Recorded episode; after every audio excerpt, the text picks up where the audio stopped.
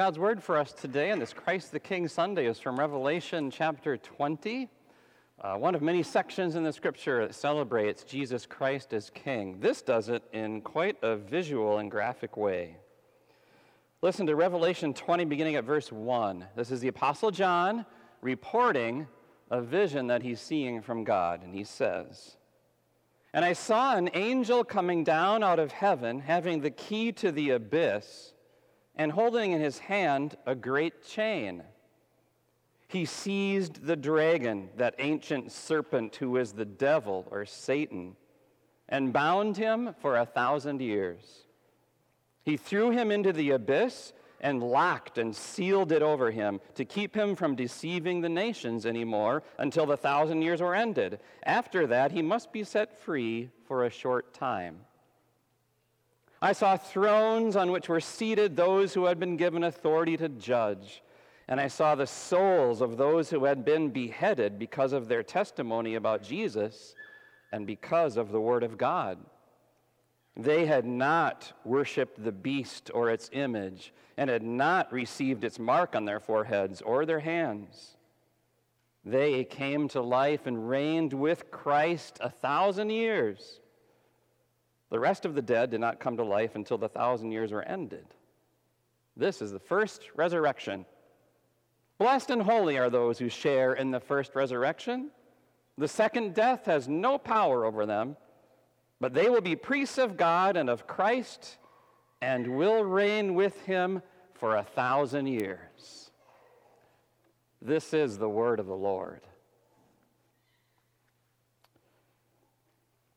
The Ottoman Empire,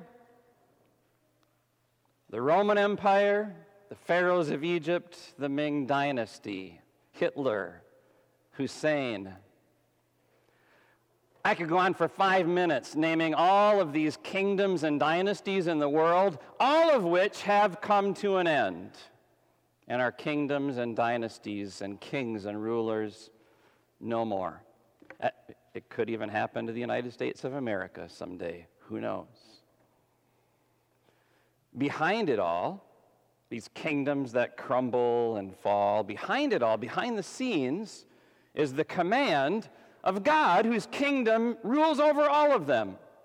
I don't think it would take me 20 minutes to convince you of that today. That's an elementary truth of Scripture. We all nod and say, yes, God's kingdom rules. Jesus is the King of kings and Lord of lords. Amen, hallelujah.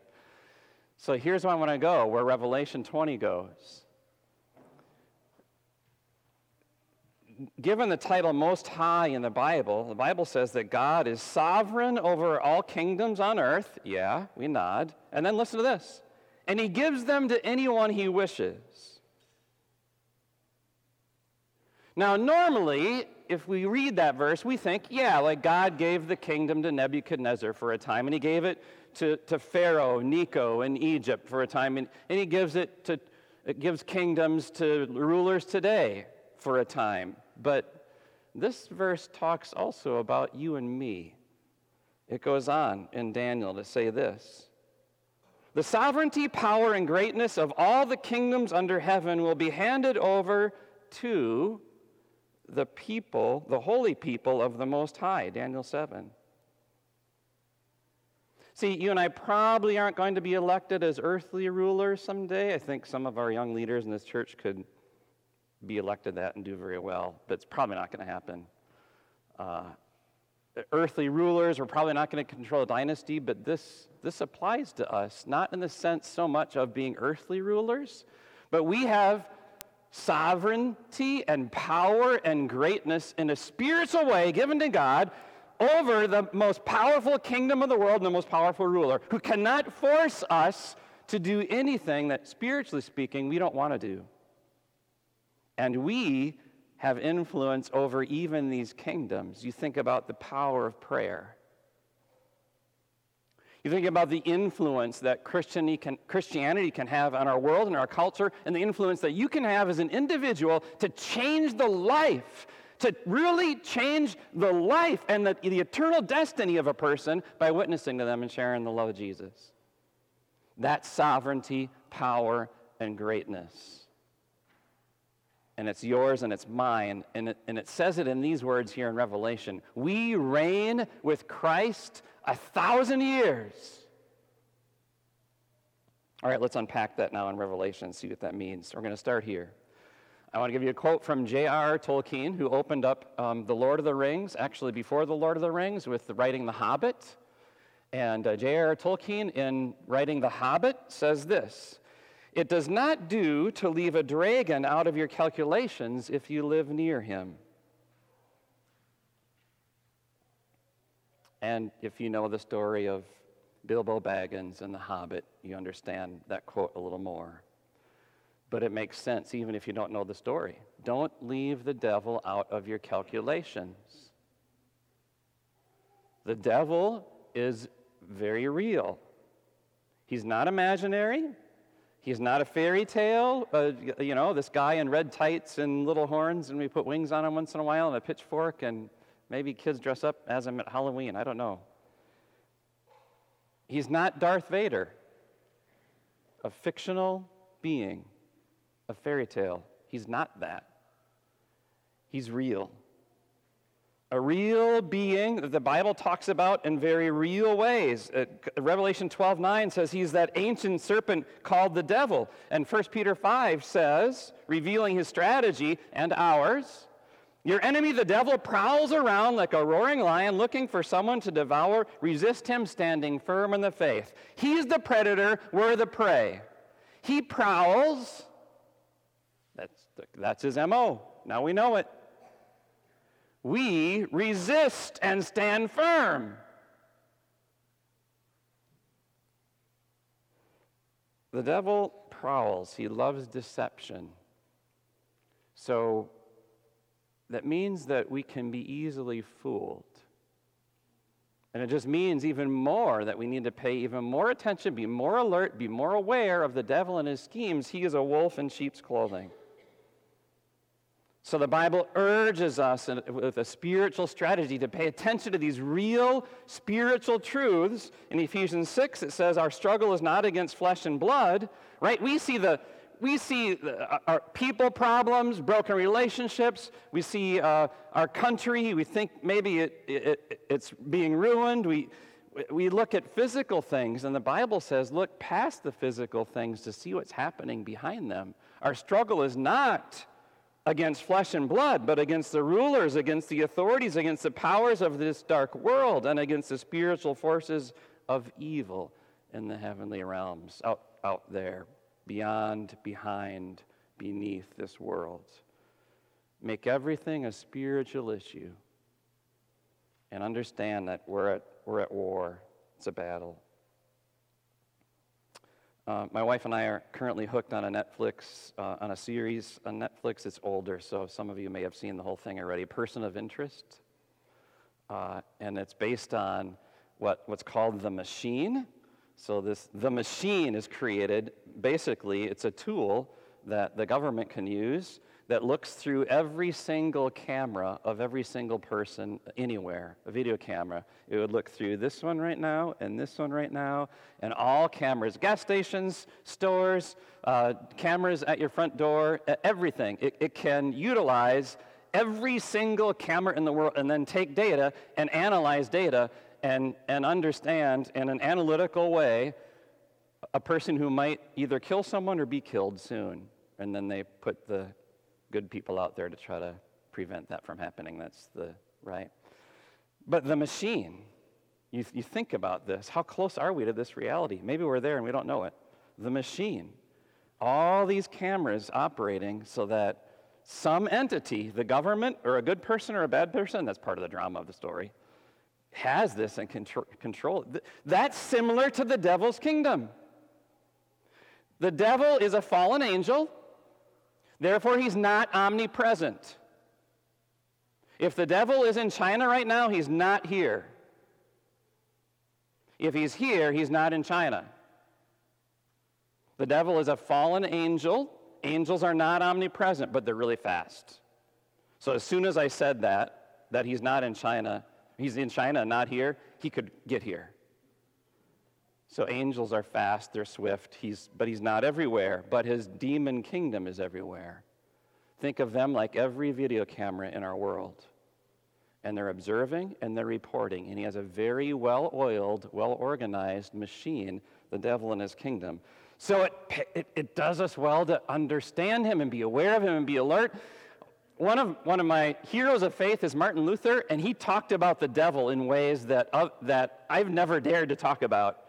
But I'm going to share with you some Luther quotes today because I think he has a good grasp on the devil's work and making it a everyday reality for him, and not just looking at the physical and making things a spiritual issue. So here's what Luther says about the devil's wicked work. He writes, "The devil suggests an evil thought to you about God, as if God did not want to have mercy on you, but wanted you to perish and die."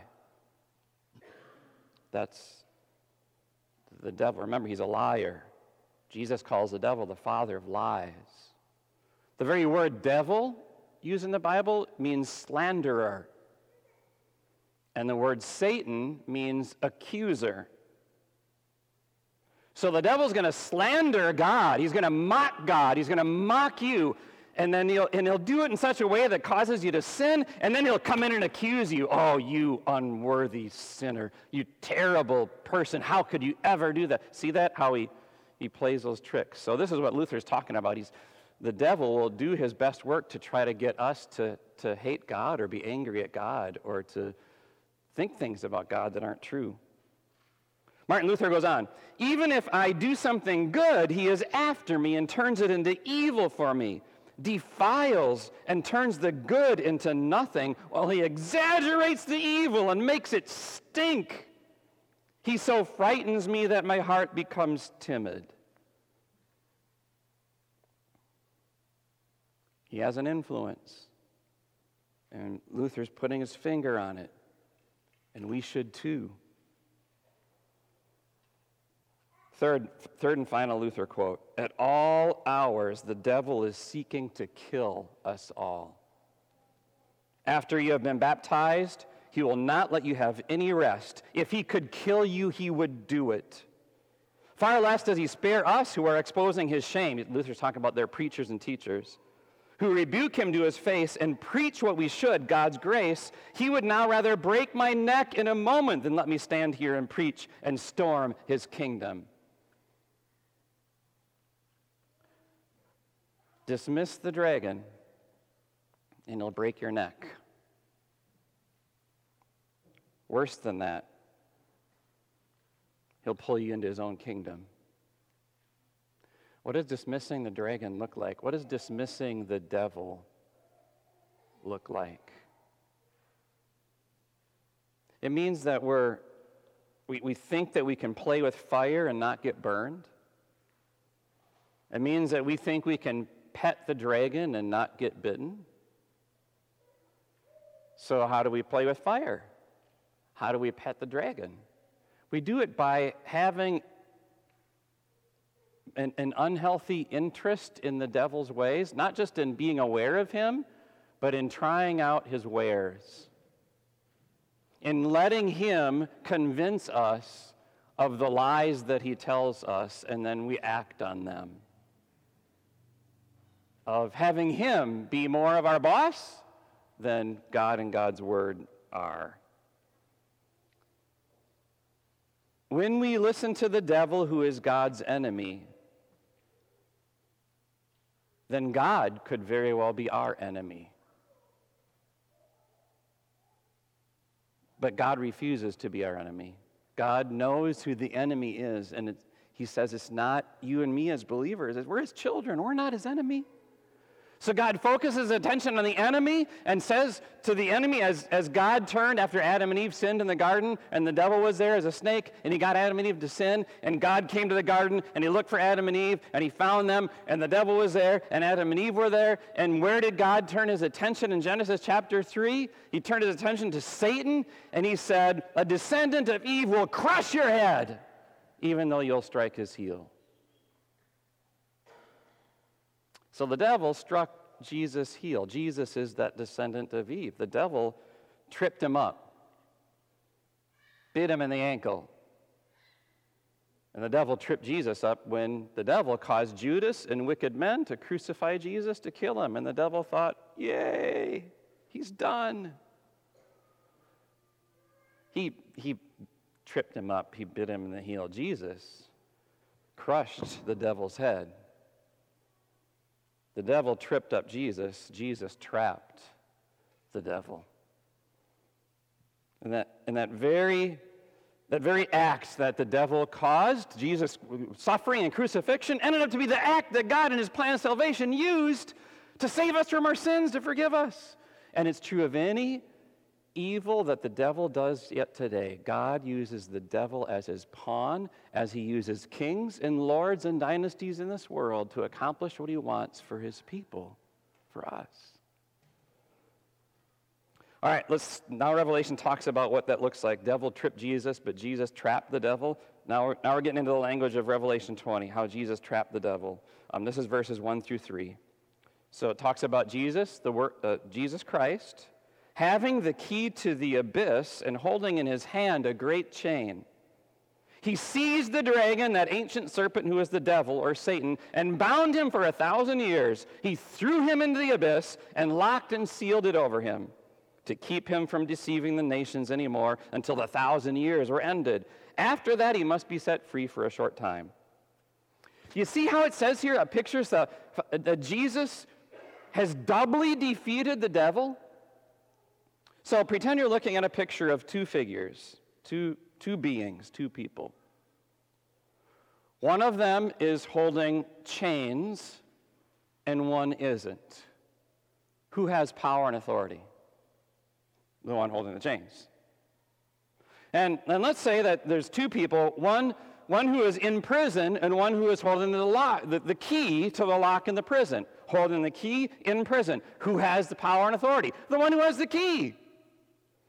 So this is picture language for just telling us Jesus has all power he needs over the devil. He holds the chain. He can lock the abyss. He can throw him in.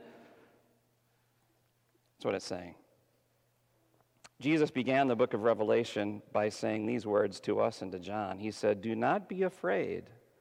I hold the key of death and Hades," meaning hell, where the devil rules, devil's kingdom. Jesus said, "I hold the key." So, yes, have an interest in the devil, but a healthy one. Have a respect for the devil, but a limited one. We might compare our knowledge of the devil and our acquaintance with him like we might be acquainted with electricity or with water. Electricity can do amazing things, and it can be deadly if you don't respect it. Water does beautiful things. It's necessary for life, but if you don't respect it, it can drown you. So a healthy respect, a healthy interest in the devil, an awareness of him, and knowing this, that Jesus holds the key, that Jesus defeats Satan, that Satan cannot tell us what to do. He is like a vicious dog on a chain, and he's on the chain, and the chain is on a post over there, and the chain ends right here. All I need to do is stand here, and I'll be fine. Don't pet the dragon. I can stand here. He will snarl. He will spew his poison. He will lie to me. And I can look him in the deep, dark eyes of Satan himself, stand toe-to-toe with him, and I can say, "You are not my boss. You cannot tell me what to do. You cannot ruin my life. You cannot control my thoughts. You cannot control my emotions. You cannot control my body. You cannot have my soul. I belong to Jesus Christ. Get thee hence, Satan." And he backs down like a little puppy. At the name of Jesus, every knee shall bow. That's the victory that we have through Jesus Christ. Now, when does that become ours? When does that kind of power, that kind of authority, I said it in the beginning. I read that passage about sovereignty and power and greatness and kingdoms are given to us. When? When we're in heaven? Absolutely. Before that? Absolutely. Now, I'm going to tell you about the 1,000 years in Revelation, okay? Well, one of my seminary professors would always say, this verse, the 1,000 years in Revelation, he said, is the most mishandled verse in the entire Bible. And I'm going to unravel it for you in 4 minutes. It doesn't take a whole lot. It doesn't take grand Bible knowledge. You don't have to know Greek. You don't have to know Hebrew. You don't have to be as smart and intelligent and wise as I am. It's very simple. I mean, that's why I understand it. And all it is looking in Revelation and being a faithful Bible student and just paying attention and not putting your own spin on it. But there are dozens of interpretations of this 1,000 years, and there don't need to be. We just look at it very simply and very clearly. The Bible is simple and clear if we allow it to be that way. So let's do that. Okay, here we go. So the 1,000 years. First of all, this is the biggest part.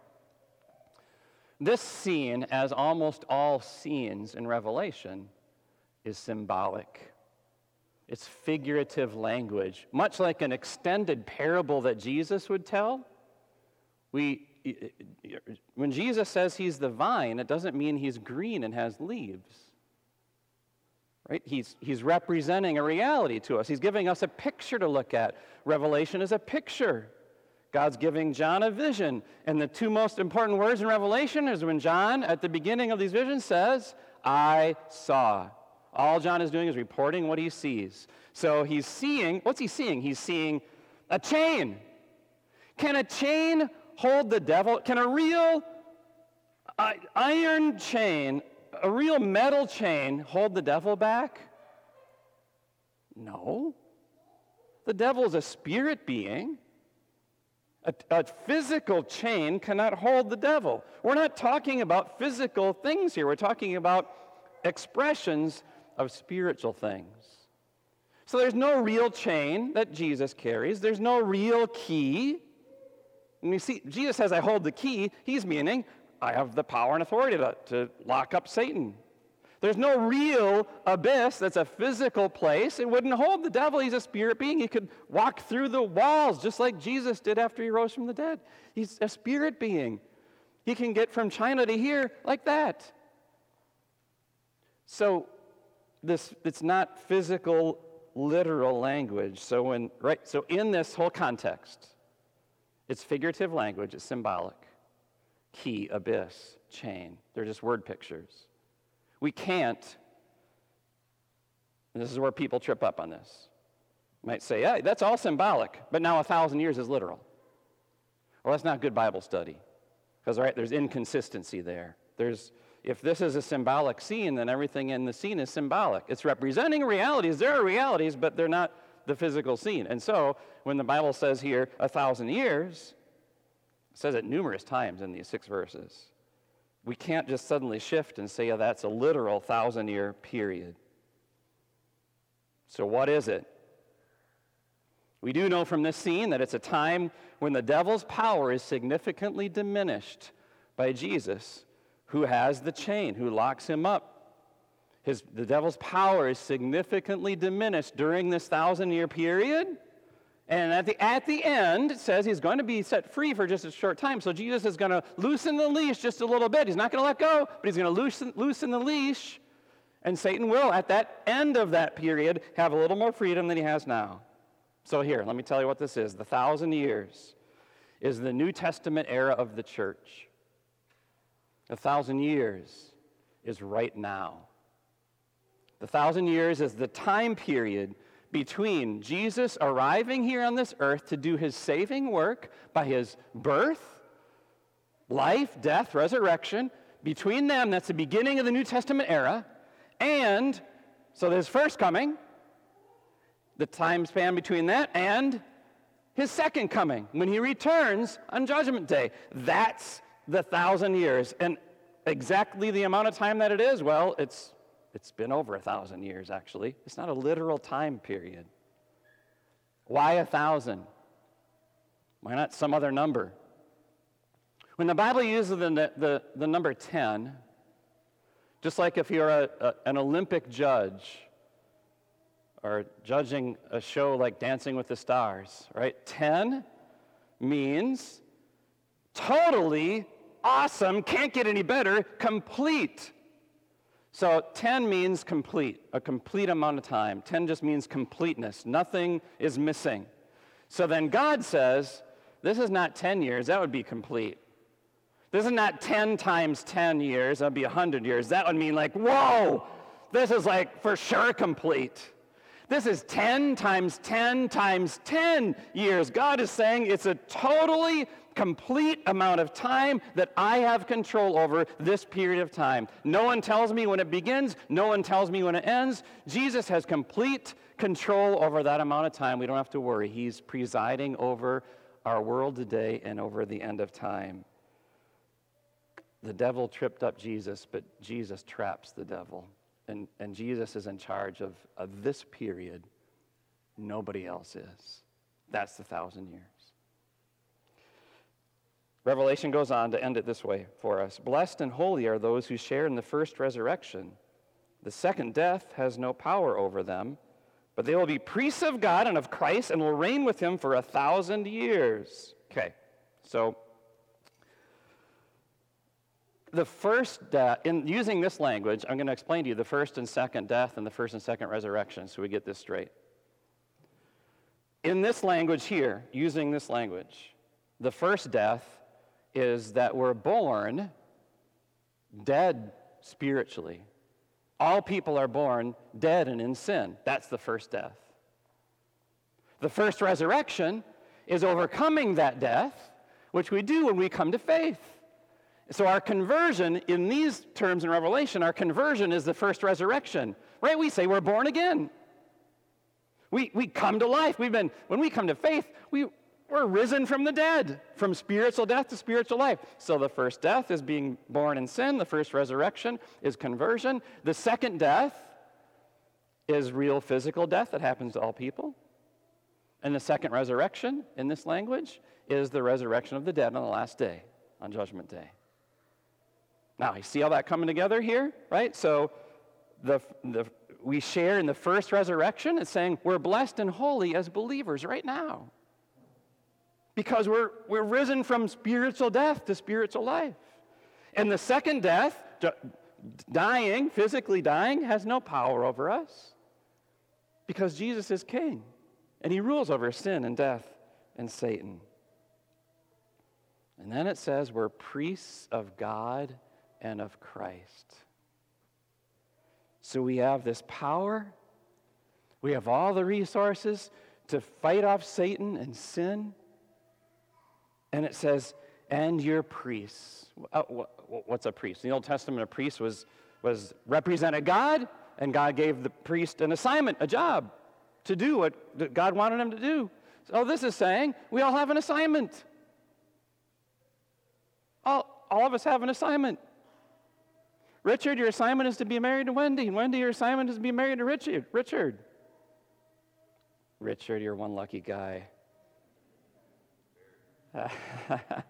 My assignment is to be dad to my boys, and to be a good neighbor, and to be a good citizen, and to be a pastor, and to use the money that God has given me, these fingers, my brain, all to bring glory to God, and to do things with a special gift set, whether it's Richard or whether it's me, or right, a special gift set that can serve him to his glory. Richard can smoke a brisket like I could never do. And Richard would tell you, I can stand up here and preach like he can never do. Great, let's each do our own thing. So we got to come up with a Sunday, Richard, when you cook brisket and I preach. I'm here every Sunday, I'm just saying. That's right. Y'all, you start Saturday night. Well, I start my sermon a little before then, but we're two peas in a pod. We're working it out, right? Richard, we're priests of God. So you don't have to be a pastor to be a priest in this language, right? It says we're all priests. We all have a gift. God gives us an assignment, and we serve him well by putting our gift to use. That's living the resurrection. That's living the spiritual life right now. So I took an errand yesterday to Holy Word Austin, and I went there, our other Holy Word campus, to do a big copying job, and I needed lots of paper, and Kara came with me, and we were in the Holy Word office, and man, we ran out of paper. So I had to go to the other building at the Holy Word Austin campus. There's the church building and then the school building, where Hannah's World is.